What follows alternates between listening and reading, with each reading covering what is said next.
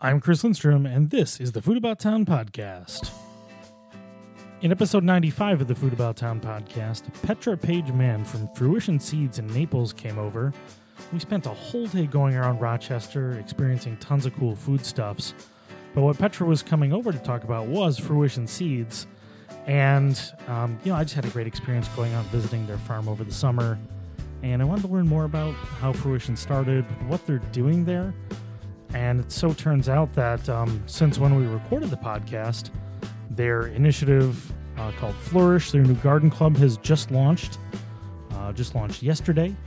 And uh, Matthew Goldfarb, one of the other partners in Fruition Seeds, is a big part of the new Row 7 Seed Company that Dan Barber is working on. And, you know, the whole experience of creating seeds that are really regional and are breeded for flavor, or bred for flavor, is something that's so critical to great food happening, uh, not only here in upstate New York, but all around the country. And the fact that a lot of this development is happening right in our backyard in Naples through Fruition Seeds and Cornell uh, is is kind of special. So definitely grab some Fruition Seeds when you get a chance. If you can go out and visit them during the spring, grab some plants and plant your own plants as well. It's well worth the trip. I had a great time with Petra. So uh, follow Fruition Seeds. You can find them on Facebook and on Instagram, I believe. If you enjoyed this episode, please share it out. Food About Town on Facebook, at Stromy on Twitter and Instagram. Thanks for listening.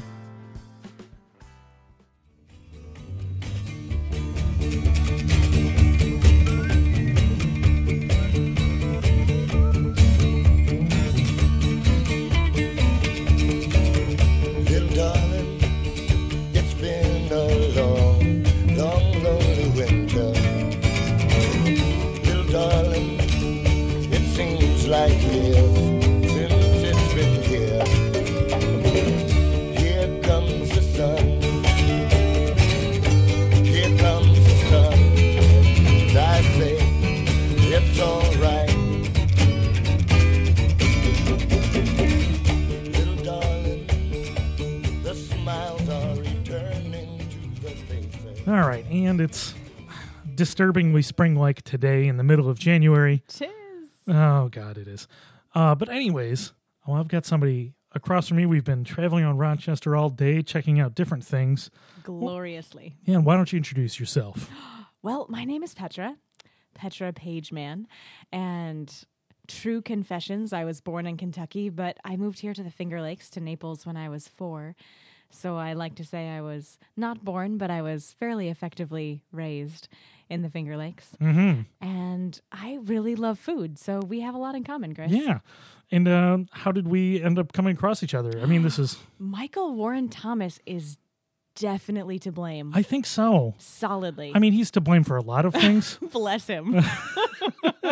you know, he, he's the the the host of a fantastic radio show on uh, on Saturday mornings. He does for the love of food. He does gardening. He does Finger Lakes wines, all sorts of things.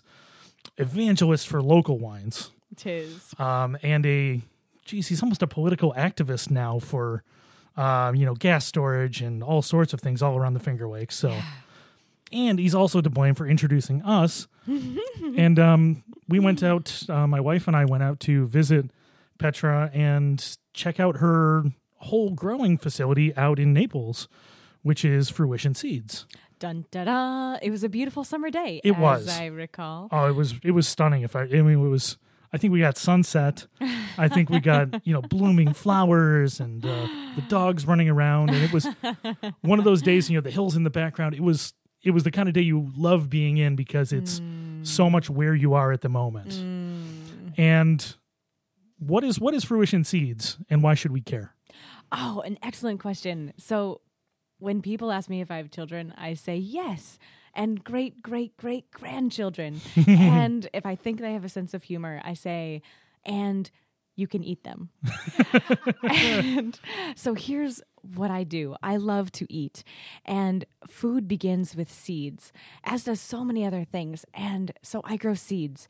I grow regionally adapted, certified organic seeds so that you can put them in your backyard and actually have tomatoes that are late blight resistant, and hmm. actually have arugula that you can eat all winter long, and actually have lettuce that doesn't bolt in the summer, and having phenomenally delicious food right at your fingertips that you is really easy to grow that starts with phenomenal seed. So that is I love people and I love food and seed just happens to be the vehicle that allows me to eat a lot of food and love a lot of people. yeah. Yeah, because I mean, seed is the heart of everything when it comes to our vegetables and our fruits. you know, whatever you love in life becomes your center of the universe. So I look at medicine, I look at politics, everything I see through the lens of genetics hmm. and genetic diversity. Yeah, so let's let's talk about for a second. You mentioned this, you know, the local focus on these seeds and the way they're grown. How, how does that come in? How do you end up implementing that in the seed process? So we're you talked about lettuce not bolting and you know arugula that grows better here in our area. What does that end up meaning to you, and how does that end up coming into how you develop the oh, seeds? Oh, what a fun question. Mm-hmm. It is it comes down to the brutal fact survival of the fittest. And sometimes that has more to do with our climate and the soils than me, and sometimes that has everything to do with me and my preference for the color purple, for example. Mm. And so for example with cold hardiness, every year we let tens of thousands of plants go over the winter. They're on their own. They're uncovered in the field, and some of them will die. And the ones that die don't get to produce seed, but the ones that do survive, we save the seed of. So in that way, that I really don't have much to do with it at that point. I'm letting ecology and nature do what it does. Mm-hmm. There are other times where I'm literally saying, I love the color purple, and we have this beautiful variety of kale that imagine Tuscan dinosaur lacinato style kale. And mostly you see that, and it has you know kind of cream, light green. Essentially, it has white stems, not purple. Why not? If I'm in the world and if I'm developing varieties of vegetables and selecting for things, purple is definitely going to be involved. So I'm selecting, I'm going out there in the, to the field, and from a thousand, from 5,000 plants, I'm literally eating, killing, eating the plants that don't have the traits that I want, letting the ones that do have the traits I want survive.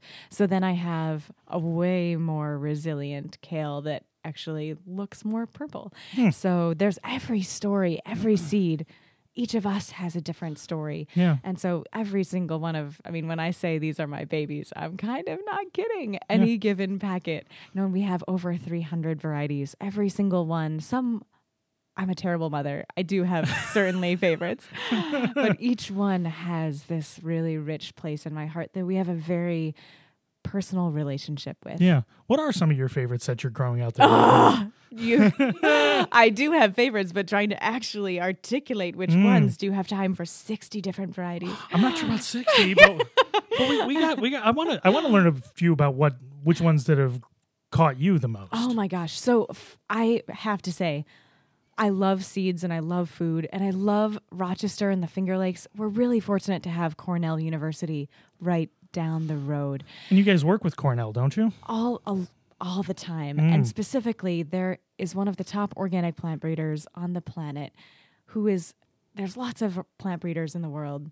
but very few are public, doing things for the public good as opposed to industrial commodity um, agriculture. And so Michael Mazourek is at Cornell, and he is just an outstanding human. He is so fun. He is so brilliant. And usually, people that are that intensely brilliant have you know can't break it down in a way that anyone could just say, "Yeah, I totally get it, Michael." And he is he nails it. So a lot of his varieties we have he's taken us under his wing and we have grown and flown so beautifully with his friendship and with his mentorship and a lot of his varieties I'm about to tell you about but the number one is habanada you know we had so much fun this afternoon Chris, did. playing with your habanero Right. hot sauce And so before let's we're gonna take a tangent Yes. because Excellent. so this I've made hot sauce I think two or three times before this one, and successfully every time. This time I bought a giant bag of habaneros, probably four pounds. And I, I de-seeded all of them. You know the chopping and the finesse that comes with it. I was wearing oh. gloves and it, you know hours of de-seeding habaneros. And you survived. I did, um, barely by the by the skin of my habanero skins. Um, but I, I put it in. You know, I salted everything, mixed it with some carrots and onions and roasted garlic. Everything you know roasted to get some extra flavor in it, and I put some salt in there and put it uh, in the basement to ferment. Well, it turns out that I did it wrong, and I didn't cover everything with liquid, and it fermented wrong on the top. So it smelled sort of like nail polish remover. um, and I, I showed uh, showed Petra while she was here, and she explained the whole thing to me, which I appreciated. Here to help. Yeah, and we we skimmed off the top layer, and actually all the stuff underneath was um, not affected by it. It was actually in its own liquid and taken away from the oxygen, and fermented fantastically. Brilliant. So now I maybe I lost a quarter of it, but the rest of it, well, we get to add vinegar to and enjoy now. I can't wait to try it. So thanks to you, we get delicious hot sauce.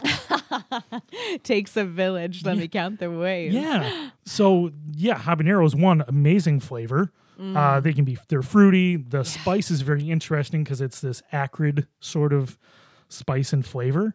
But habanadas, on the other hand, Oh man, let me tell you. So it's the perfect name for the perfect food. So it's haba nada, as in like nada zilch zero. It is a habanero that is heatless.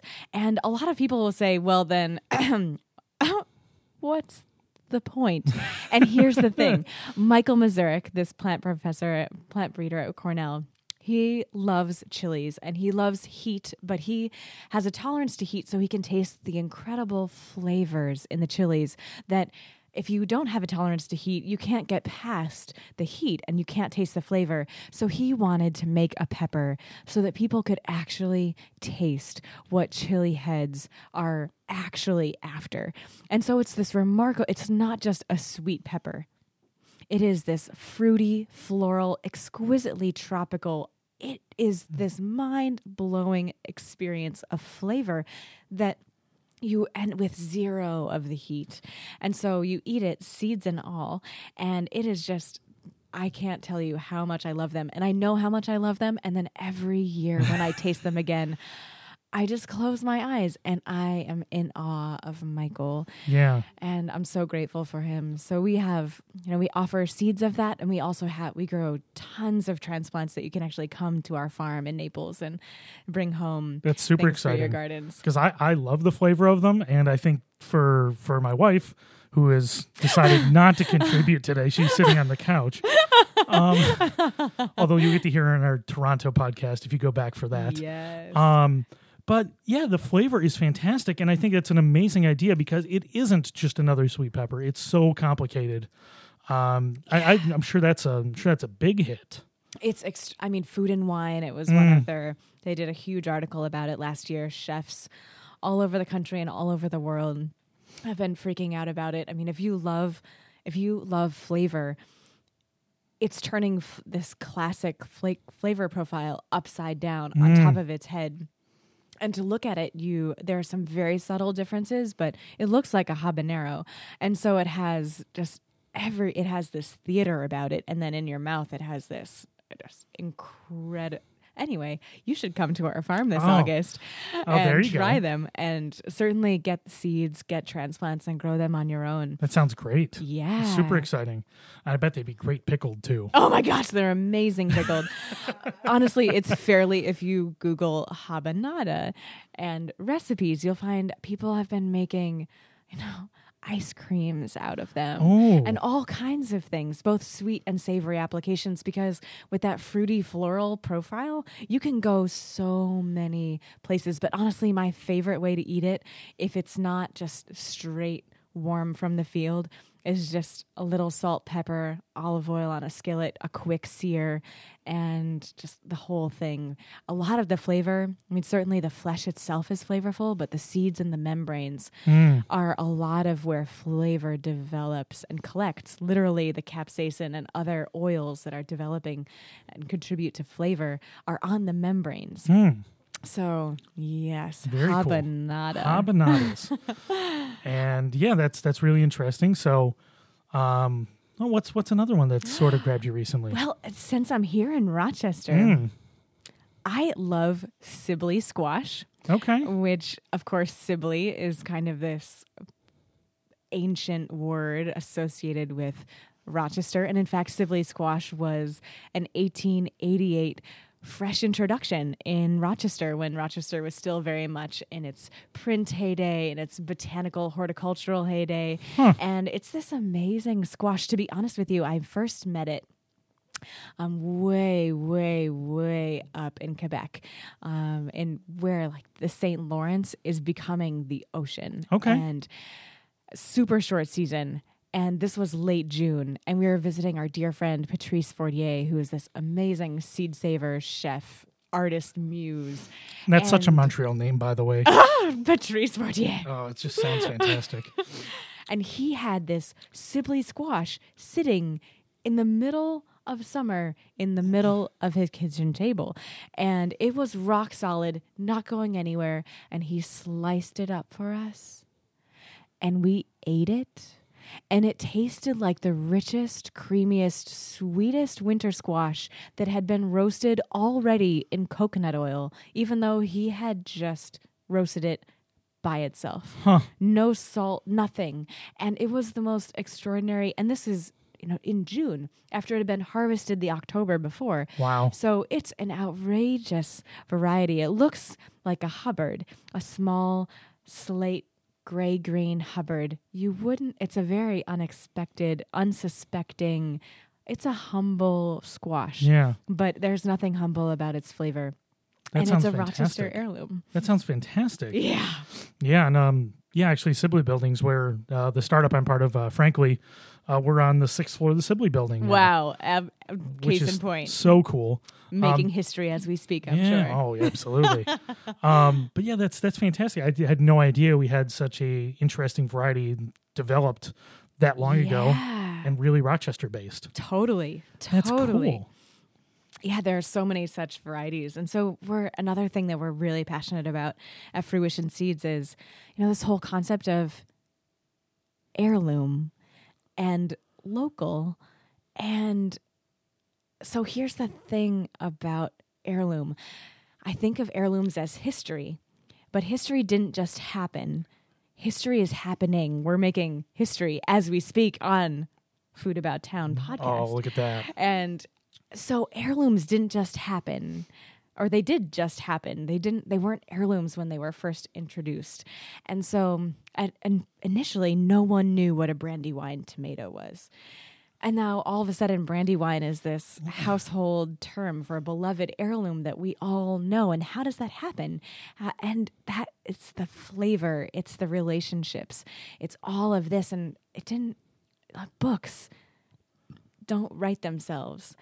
And we're writing books all the time. Can you imagine if we stop writing books as a culture? Mm. Our culture will have ceased to exist. And in so many ways, we've stopped cultivating new varieties of vegetables that no one's ever heard of. So few people have heard of habanada. But by mm-hmm. the time I have grandchildren, habanada will be a beloved heirloom variety. And I think that's one of the greatest gifts and responsibilities of our time is to not forget that all of these commodities that we see whether it's you know cars or or seeds everything in between we have such responsibility to take delight in creating these things and creating the culture not just bad mouthing the culture that we don't see and we don't love, but creating that alternative world. And so we love, you know, developing new varieties, collaborating with Cornell and all of their amazing plant breeders. And so we offer heirlooms that, like Sibley, 1888. We have, you know, varieties that are much older that are certainly heirlooms. And then we have brand new varieties that no one's ever heard of that by the time we have grandchildren, they'll So be cool. beloved heirlooms. So cool. And I, actually, one one thing I remember when we were doing our, our little walking tour of the um, seed cultivating area of the uh, of the farm over there Yeah. was the selection of the different beans that you had. And I think what we went over and something that grabbed me when we were talking about it that I've thought about since was the um, some of the older um, you know Native American uh, versions of the beans that you're growing and maintaining. I thought that story was fascinating.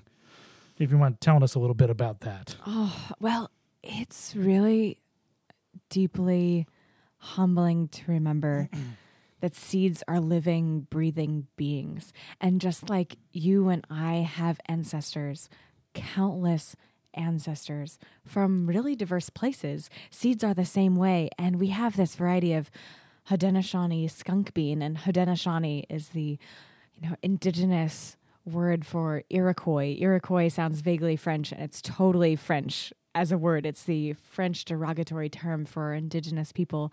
So the Haudenosaunee people, their their creation story um, is right in Naples, coming out of this beautiful gully that we now call, you know, Clark's Gully. But there's all this rich. That's a whole other podcast. Uh, but these beans have been grown in our valley for well over a millennia, and to be honest with you, I I've taken my own Kool Aid. Regional adaptation is significant and makes a really big difference in the abundance that you will reap in your garden but we've grown i love beans and i love dry beans and we've grown so many dry beans and without question this bean is the most productive. And it's so early it's ludicrous. Honestly if i was just growing beans just for the sake of eating eating beans and sharing beans there's no other bean that i would grow. And i have to imagine that it's because it's been grown in this place for untold centuries, and human hands have touched it so many times in this place, in this valley.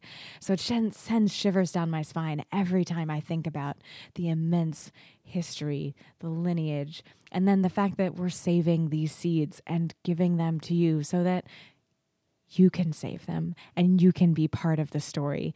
Now it's so as a as an aside, I feel so much sadness sometimes at the state of our world and seeds bring me back to this place of hope every time because they're so small and so unsuspecting and so significant.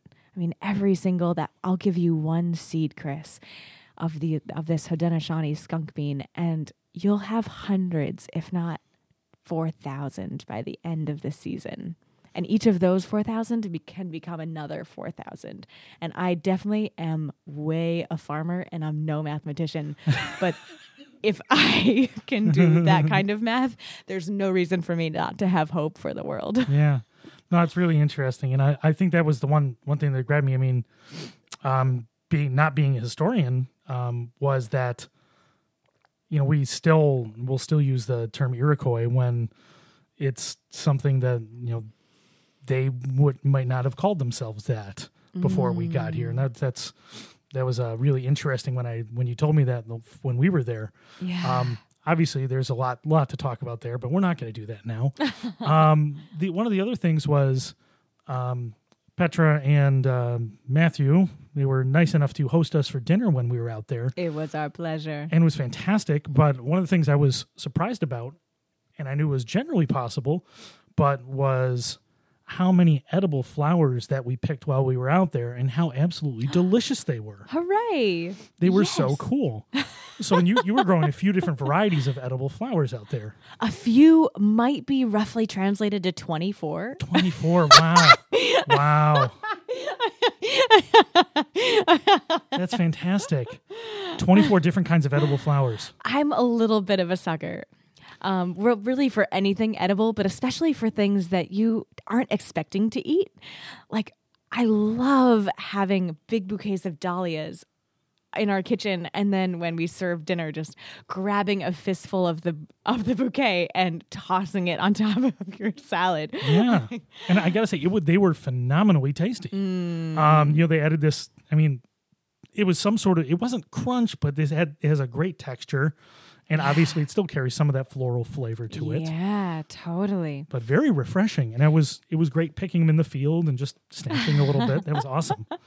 I'm so glad you have a fond memory about that. Yeah, It's one of my favorite things, and the bees quite agree. We're not the only species that thinks it's a phenomenal pastime. yeah. I think it was those and the uh the the tiny cucumbers that look like watermelons. Yes. Which one I've I had before, but I love them. They're so cool. Yes, they have a lot of fun names. My favorite is Cuca melon. Oh wow, Um, but that's they're also terrible. called mouse melons, Okay. also called Mexican gherkins. Okay. And yeah, they look like these tiny little, like a massive blueberry that looks like a little watermelon. They're Hmm. the most remarkable things. Children absolutely love them. And obviously, children of all ages love Hundred them. percent. And they're ludicrously abundant.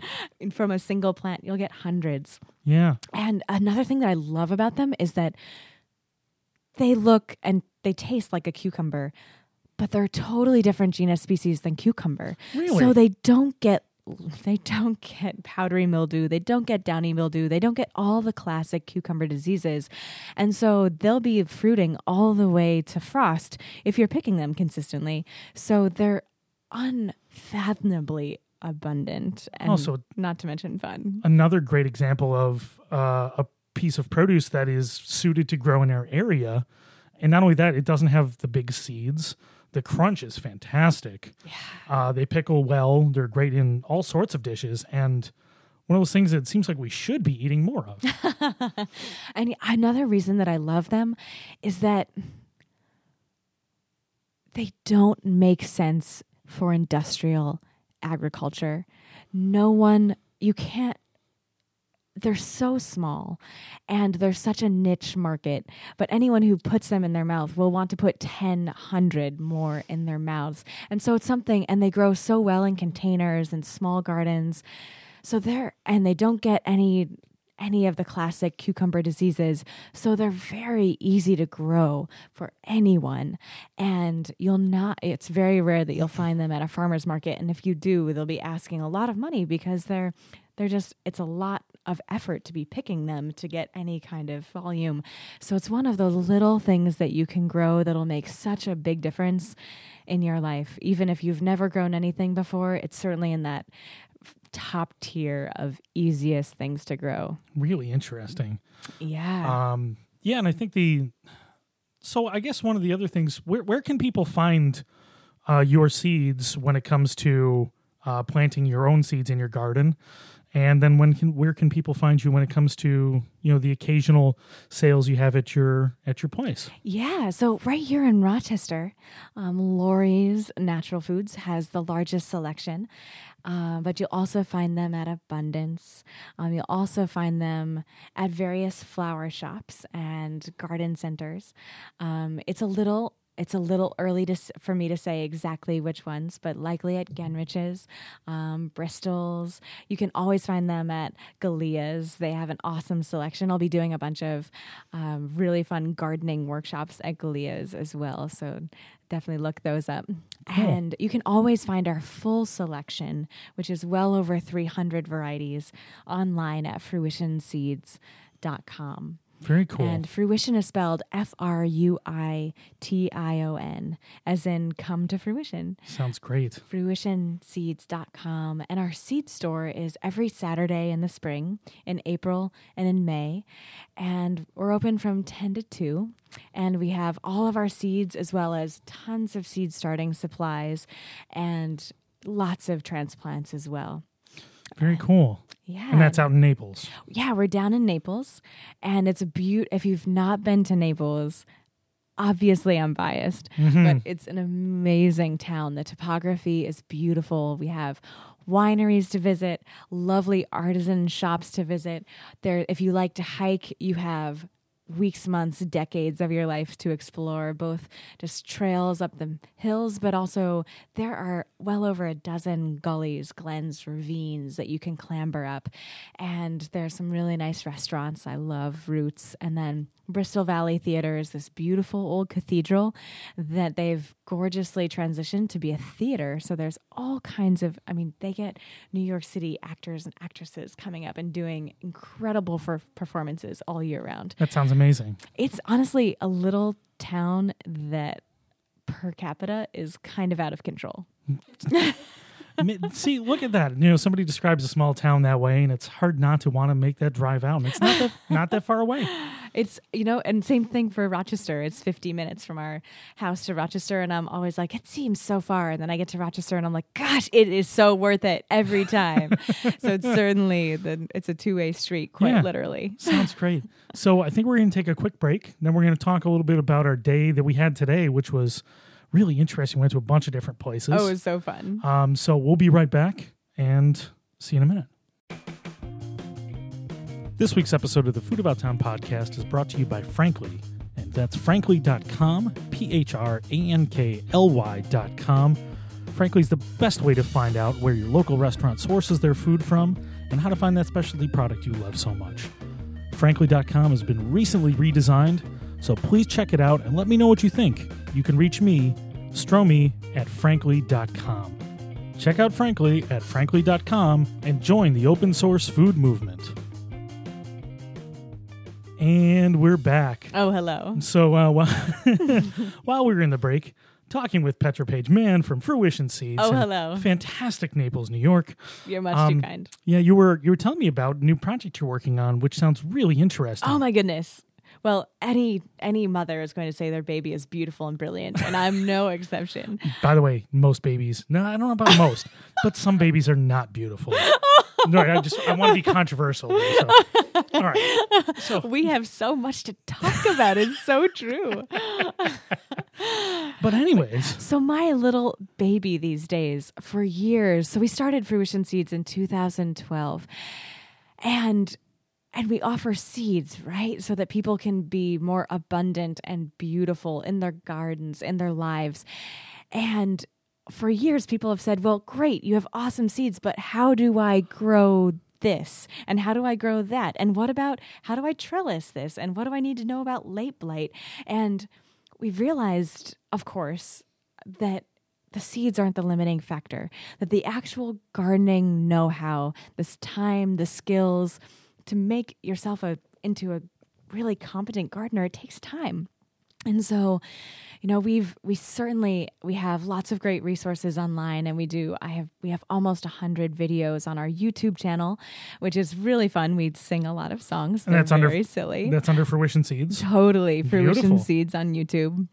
And but I'm really we I'm really kicking it up to the next level this year. And we're actually creating a garden club that you can be a part of that every month we have a different theme. And it's really a deep dive into a subject where you're getting our most in-depth information. And it also has, you know, an hour of Q&A that's live with me every month. And it's all recorded so you have access to all the previous months.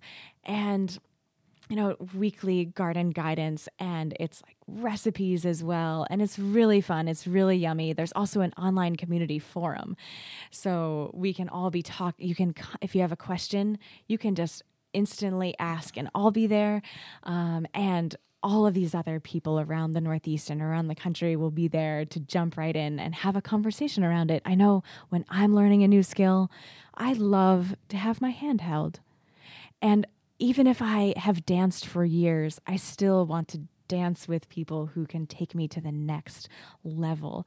And so I'm so excited to bring people's gardening skills to the next level. And of course, our seeds are next level seeds, but it doesn't matter if you have next level seeds if you still don't know when to plant carrots and how to thin them well and what kind of questions you should be asking about your soil.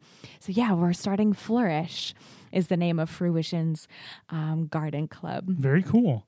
And um, where where can people find out more about that? Is there a place yet, or is that upcoming? Yeah, you can find it at my.fruitionseeds.com. You can also find it from our blog site um, that you can find from that same website, but also fruitionseeds.com will Cool. get you there. That's very interesting. Oh man, I am so biased, yeah, of course you but are. But I will talk about it all day long, and I can't wait to have it be this beautiful conversation. well, gardening is intimidating, and it's it's something when people talk Totally. when people talk about it, they've got, oh, I've got a green thumb or I don't have a green thumb. None of it's that complicated, but it's there's a lot of individual pieces of information that you need to know. Exactly. It's just like any other skill where if you're initially trying to ride a bike, whoa, Yeah. it's going to be messy. And so it's really important to have friends in the process and mentors in the process and maybe you need a really nice bike but basically you need people that are, that are just going to be like you got this. Yeah. Get back on the bike. yeah. One of the worst thing that happens is, I mean, plants are going to die. You kill you kill so many plants every year. I do, you're right. Um, but it's the thing is, you know, when when something goes wrong, there's a lesson to be learned from it in one way or another. So true. maybe it's something that doesn't grow well in your soil because even though we're we might all live in Rochester or the surrounding areas, um, you know the soil in different areas is different. So maybe tomatoes don't grow super well where you are, or it doesn't get dry enough for peppers to grow well. Well, that's okay. Maybe you shouldn't grow peppers there, or you need to grow it in a separate container or somewhere else. There's there's always lessons to be learned about where you are and what you're growing at the time. Totally. And having a conversation about it, not just being in your own vacuum, in your own bubble. So that's really what I what I'm most excited about this is not only to give, I mean, I've learned so much about growing things in you know my brief few decades on this planet. And I'm happy to share it all. I'm probably the least proprietary person that I know. and I'm constantly learning more things. And it's only because other people that I love are also generous with what they've learned. Yeah. And so that building that community and having that support base where we all have something to learn and we all have something to teach and really giving a voice and a platform and a place to celebrate our community on that level. That is the heart of Flourish. Very cool. Yeah. So very exciting. Make sure you go check that out, especially if you're gardening or want to learn about gardening because it's something we can all afford to do a little bit more of. I know I'm going to be planting stuff this year in our backyard for really the first time other than herbs I'm so excited for you, Chris. because herbs are so easy. They are. And, and really, if you're not doing anything, we'll start with herbs. Everybody needs, you know, fresh parsley and fresh rosemary or whatever else. It is the easiest, absolute easiest thing to grow. Another thing that makes it so easy is that they're just leaves. Yeah. And as a general rule, if you have partial sun, if you don't have the best soil, you can grow great leaves. If a plant is actually going to flower and fruit, like a tomato, a cucumber, a watermelon, that takes much more sunlight, a lot more energy, a much more complex suite of nutrients in the soil. So if you if you don't have the best sunlight, if you don't have the best soil, you'll grow phenomenal leaves. You'll grow amazing basil, amazing lettuce, incredible kale. Uh, so, And, and, and of that, that can change your cooking altogether by having fresh herbs available. oh, it's you know, so true. When you're cooking in the summer, you can accent your dish, even the simplest dishes, with you know a little chiffonade of parsley, or you know amp, amping up your tomato sauce with oregano, fresh oregano and basil. It's it's a completely different, completely different experience, and makes your food taste that much more complex. I and just the joy. Yeah, Oh, you know, I there's something that I the thing that I hope transmits through every seed and every seed packet and every little video that we make is that it's more than just straight nutrients. There's something that is so deeply satisfying about connecting with the earth and connecting with your food and connecting with just process in this whole other way. You're not just shaking out of something that you bought at Aldi's or maybe at Wegmans or maybe at this sweet upscale spice shop, but it's still not personal. Mm. Where if it's something that you've watched grow for weeks, if not months, all of a sudden yeah, you have a whole new appreciation for life and respect for life, and that you're a part of it. You're not just taking, you're also giving to then receive. Hmm. That's way too many words to describe herbs. But Yeah, it just, but they're just delicious. All that you need to know is it's delicious. Speaking say- of delicious, Well, I, yeah, I, I mean, I love listening to you talk about things. You you have such a you have such a personal connection with all the different products. And I'm like, you know what? Also, herbs are delicious. let me not beat around the bush. if it wasn't delicious, I wouldn't be here on this planet. Yeah, exactly. Oh, but yeah, you're right. Speaking of delicious, we had a really we had a nice day today. so good. Yeah, so so Petra showed up around around noon, and we, you know, I kind of had a vague idea of different places to go. I mean, they were nice enough to treat us to a home cooked dinner this last time, but since she doesn't show up in Rochester all that often, I figured we'd go to some different places around town that maybe she hadn't been to before. And we started off at the public market, which you have been to before a number Oh, of times. many times. But there's always something new to taste, see, feel, hear, see at Yeah, public market. and we got some different stuff today. We did. So we got um, you know, somewhere I've talked a lot about was um, you know, Flower City bread. We went there. But today we got one of their we got their market special today, which I mean, I know you enjoyed. so what what was what was on there? It was just, of course, a simple slice of bread slathered in butter, which at Flower City is everything but simple. Its simplicity is its utter elegance. Yeah. But then there was avocado encased with all and with all these chickpeas and sweet potatoes. Mm. Oh my goodness, and kale and this marvelously fried egg on top. It was so fun. It was so creative and so delicious. Yeah, and another one of those. I mean, there's not that many ingredients in there, but it's well seasoned, it's well thought out, there's good textures, and the kind of thing where you're like, oh, well, yeah, avocado toast is trendy, but God damn if it isn't delightful when it's done well. Yeah. um, you know, just well seasoned and delicious food. Um, and I, I can never speak the praises of Flower City highly enough. Uh, so we we had that there, which was delightful. Took a quick walk down the road and grabbed some grabbed some olive oil from the cheese shop, um, and that is. Oh, why am I forgetting the name of the cheese shop? But anyways, it's the diverse cheese shop, the European cheese shop at the public Just market. a stone's throw or a, a wheel of brie's throw away from Flower City. if you're good at throwing wheels of breathe. I'll hire you, Chris. Sounds great. um, so yeah, we we grabbed some olive oil from there, and we just had a little bit of it on Flower City six grain bread here. Luscious. And that olive oil is really something. They have um, estate grown olive oil from their um, estate back in Italy, and that that olive oil is just fantastic. It's just a little. It's so much better than you know commercial uh, extra virgin olive oil. The fruitiness and the yeah the grassiness and the fruitiness, the depth of flavor is fantastic on there. This, I've confess, I have been thinking about this entire podcast. I'm like, this is really fun, but there's a loaf of bread and olive oil in the other room. Yeah, exactly What else are we doing with our lives? Um, and it's it's another one of those things where you grab a piece of bread, you just put olive oil and salt and pepper on there, and it's just perfect in the limited amount of ingredients. But it's because all the flavors are developed. You've got good olives turned into good olive oil, and bread that was developed with flavor, um, with local local grains. Amazing. What a great thing! we are so fortunate. and and we are we the nice thing about it is we have all these access to um ingredients and you know sure we can't grow olives here but here but we have somebody who moved here but still has access to that from their like uh his family estate back in Italy what Amazing. a, what a fantastic thing Can I interrupt with Oh. a shout out? I hope so Oh my goodness. Have you had Stony Brook oils? I don't wait, wait what do they do Oh my goodness. I know what I'm bringing you next oh, time. oh awesome They're in Geneva and they toast butternut squash seeds and press them in gorgeous Italian oil presses. I have had them and it that oil is fantastic It's outrageous. They do pumpkin seed oil and sunflower seed oil, and they are the most exceptional oils. And so it's outrageous that we have access to incredible estate grown olive oil here in Rochester. yes But, amazing that we have truly local, locally grown seeds that are being locally pressed.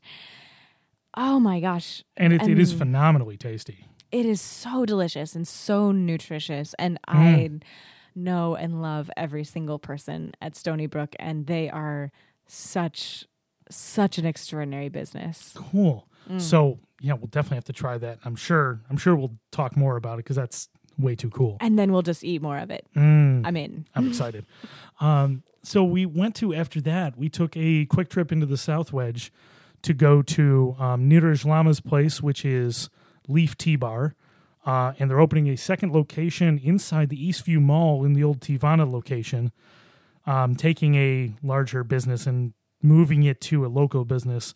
One great development for Eastview. That's fantastic. But we got to sit down at Leaf Tea Bar, which is right on South Ave in the heart of the South Wedge, and got to try some tea. And I think, what did you have today? I had some ginger turmeric tea that Ooh. was well above average That sounds great. Um, getting a little bit zingy, a little bit refreshing. and so rich, robust, Mm. earthy, and it was perfect for this January day. Yeah. Uh, I had some of their new uh, Darjeeling, which was delightful. And I think the, the wife had some coconut matcha latte, which, you know, on a, another, on a day like today, very hearty, very, you know, that, that dark green flavor, uh, just echoed through the whole thing. Um, one of those places that I cannot recommend people go enough. Uh, great experience from top to bottom. Teas selected carefully, and it's tea for the sake of tea, not just to amp it up with fruit and other things. It's not to say they don't have blends of teas and like green mint, but everything's a little bit more, um, a little more tastefully chosen and balanced than some of the big commercial varieties. They have a beautifully curated selection, and the space is so welcoming and inviting. It, and it's not huge, but you feel very comforted in there, and the people are very informative. And if you get a chance, you know, go do some of the traditional tea ceremony things. They do multiple steepings of teas, so you can really taste it as it you know develops as you run it through two and three and four times. I can't wait to go back, Chris, and thanks again for the marvelous introduction. Absolutely. So we went there, really nice. Um, and then we we started going around to different Asian grocery stores in Henrietta, which I you know I wasn't originally planning on, but I mentioned I mentioned the fact we were talking about we were talking about turmeric, and it's true. and Petra brought up the fact you know she'd bought turmeric before down at uh, where we ended up at their last place, which was uh, the Spice Bazaar, which is over on Jefferson, right next to Raj Mahal Restaurant, sort of an Indian grocery store, and fresh turmeric is a beautiful thing. And they had not only classic orange turmeric, which I, of course, know and love and am familiar with, but they had white turmeric, which I had never seen before and couldn't wait to try. So they have lots of really unusual, wonderful things. Yeah, it's a beautiful store. Great selection of spices. If you ever want to try cooking your own Indian food, uh, Spice Bazaar is a great place to do it. Nice produce selection and um, pre-mixed spices if you want to have a little bit of training wheels, or if you want to buy all your own spices, they've got everything separated at very very good prices. So one of those places that uh, if you want to try cooking your own, I would highly recommend going to but we also went to we went to a couple different of the um, you know Chinese Korean style uh, markets. We took a stop over at Asia Food Market, but it was so busy today. Oh my gosh, it was so busy. It was amazing. so fun. The lines were, geez, I might be 20 people deep at each of the registers. and I'm not sure why it was so busy, but it was, we were there, you know, the heart of Saturday, uh, looking at different produce. Uh, but another place where I, I like shopping because I can get some good produce. Um, I can stock up my kitchen with different spices. I was taking a picture of the uh, fermented broad bean and chili paste I bought last time uh, for making Szechuan food. I'm in. And uh, you were talking, you were telling us about a mushroom powder Oh my gosh. that you bought, and we, since we didn't really want to wait in twenty people deep lines, uh, we went over to uh, Lee's Market over in the Genesee Valley Cooperative area, and we went to the to Lee's uh, Market to grab some of this mushroom powder. Tell me a little bit about that. I know you've tried it before. I so there's this phrase that is you know when something is more than the sum, the sum is greater than the total of its parts. Hmm. I don't know how better to describe this substance. I don't personally understand it. Yeah. I look at the ingredients list and yes, mushrooms are delicious. Yes, salt is delicious. But really, this powder is magic. And everything that I've made with it, I just discovered it. My dear friends, Chris and Sal Clinton, they are so fun and they are consummate eaters and enjoyers of things. And they shared this phenomena with me. And ever since I've just been bowled over everything I've put it in. I and my favorite is just you know to use it in a classic hot pot broth um, context, but I've used it in a lot of other ways, and every time I'm like, I need more of this in my life. Yeah, and I, I grabbed a bag for myself because the ability to make quick broths is one of those things that's kind of underrated. Because if you're going to make some quick noodles, well, you can throw them in a broth and throw some vegetables in there and get something delicious with very little effort if you have something like this product. Oh, it's true, and Uh, especially in the winter. You know, in the summer, I I love making stock, and we have so many vegetables everywhere. Um, and I love making bone broth as well, but especially in the winter when we just we don't have quite the volume of produce swimming around our ears. It's really nice to have a go-to that I I love the ingredients. They're so simple and the flavors are just so rich, complex, and Yeah. divine. And I bet if you you can also if you wanted to use that plus some other things, you could toast it along with some, you know, sweat and maybe caramelize some onions and garlic and we could be friends. Oh yeah, and then some miso too. Oh, I'm what what an amazing base that would be for for a stew. Mm, that makes me excited already. I'm definitely gonna try that. I got some silken tofu and some uh, Chinese broccoli, gailan, one of my favorite vegetables. Uh, the crunch on that is so good. Um, I can eat so much. It's you know a bit bitter, not quite as much as like broccoli rabe, which can be sort of bracingly bitter at times. Yeah. But the great combination of like broccoli stems yeah. with some like broccoli leaves, which people I don't think understand are that delicious, and they are. um, yeah, it's it's one of those things I really enjoy doing is going to these different Asian markets and trying something different, yeah. um, or It's finding a finding a dish that you enjoy at a restaurant, maybe trying to recreate it. um, and it's one of those things once you find a place you enjoy, like um, you know Szechuan food, um, or you know traditional maybe Cantonese, Chinese, trying to figure out how do I make this and how do I make it to my tastes. Maybe you're cutting the oil down, maybe you're doing these other things, but can you take some lessons from it to make the rest of your food more delicious as well? And the answer is yes. Of course. Especially here in Rochester. We're Yeah. so fortunate. Yeah, and it's we're not that far away from all these different growing areas. Um, actually, you know what? I think I want to give a little bit of a shout out to the wine I brought to you when we were down in when we went to your place for Oh, dinner. We can talk about it all night long. That was probably one of the most notable bottles of wine I've ever enjoyed in my life. Certainly in the year 2017, without question. Yeah, and the nice thing about so many different Finger Lakes wines, and of course, if I'm going down to dinner to eat with somebody who's focusing so much on Oh, maintaining our local Oh, stop. seed and vegetable growing culture. Oh, you're so kind. um, is to bring a local wine. Um, and where I went, which was not that long before I went there, was to go to Bellwether Winery, which is over on the, I think it's on the west side of Cayuga Lake. So it's, um, yeah, it's in between Cayuga and Seneca. I believe what we had was the Tuller Vineyard Riesling, which was really something. I can confirm.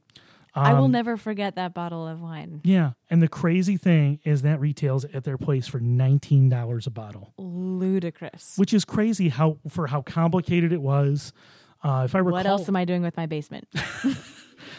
if I recall correctly, I think this was, you know, I, I usually like my Rieslings dry. This one was just off dry. It had these longer developed flavors, like these honey flavors, and I was just really shocked with how delicious it was for the price. Uh, a wine I would I'm likely to go back and buy uh, a fair amount of because I've been trying a lot of Rieslings over the last year, trying to learn more about our uh, local uh, our local speciality. I mean, Riesling's what we're known for around the country.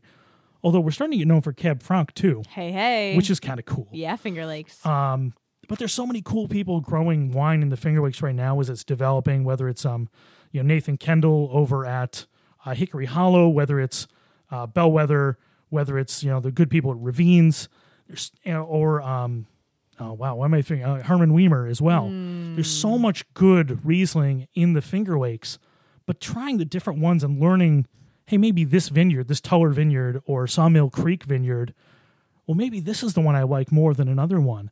Really narrowing down I the can't Finger wait to try it next year. I'm sure it's gonna be And awesome. from five years ago and from five years from now. Yeah. I, I definitely want to buy some and let it cellar for a little while, and hopefully it gets better over age. Oh, good. I can keep it in your cellar because I definitely can't keep it in mine. You've got a beautiful older house there. It probably has a great cellar. well, yes, but I'll know where it is and I can easily find it. Oh, oh I see. Oh, it's one of those cellars. It sounds better in theory than it is in practice. Well, arm's length is a dangerous thing if I know I have such fine, luscious things right there. As Mm-hmm. soon as someone I love comes through the door, I'm like, guys, you gotta have it. check this out. I'm trying to let it age. I've let it age three weeks. I'm doing great. Have you ever had an older Riesling before? You know, I am, I confess, complete noviceness to just about everything in this world.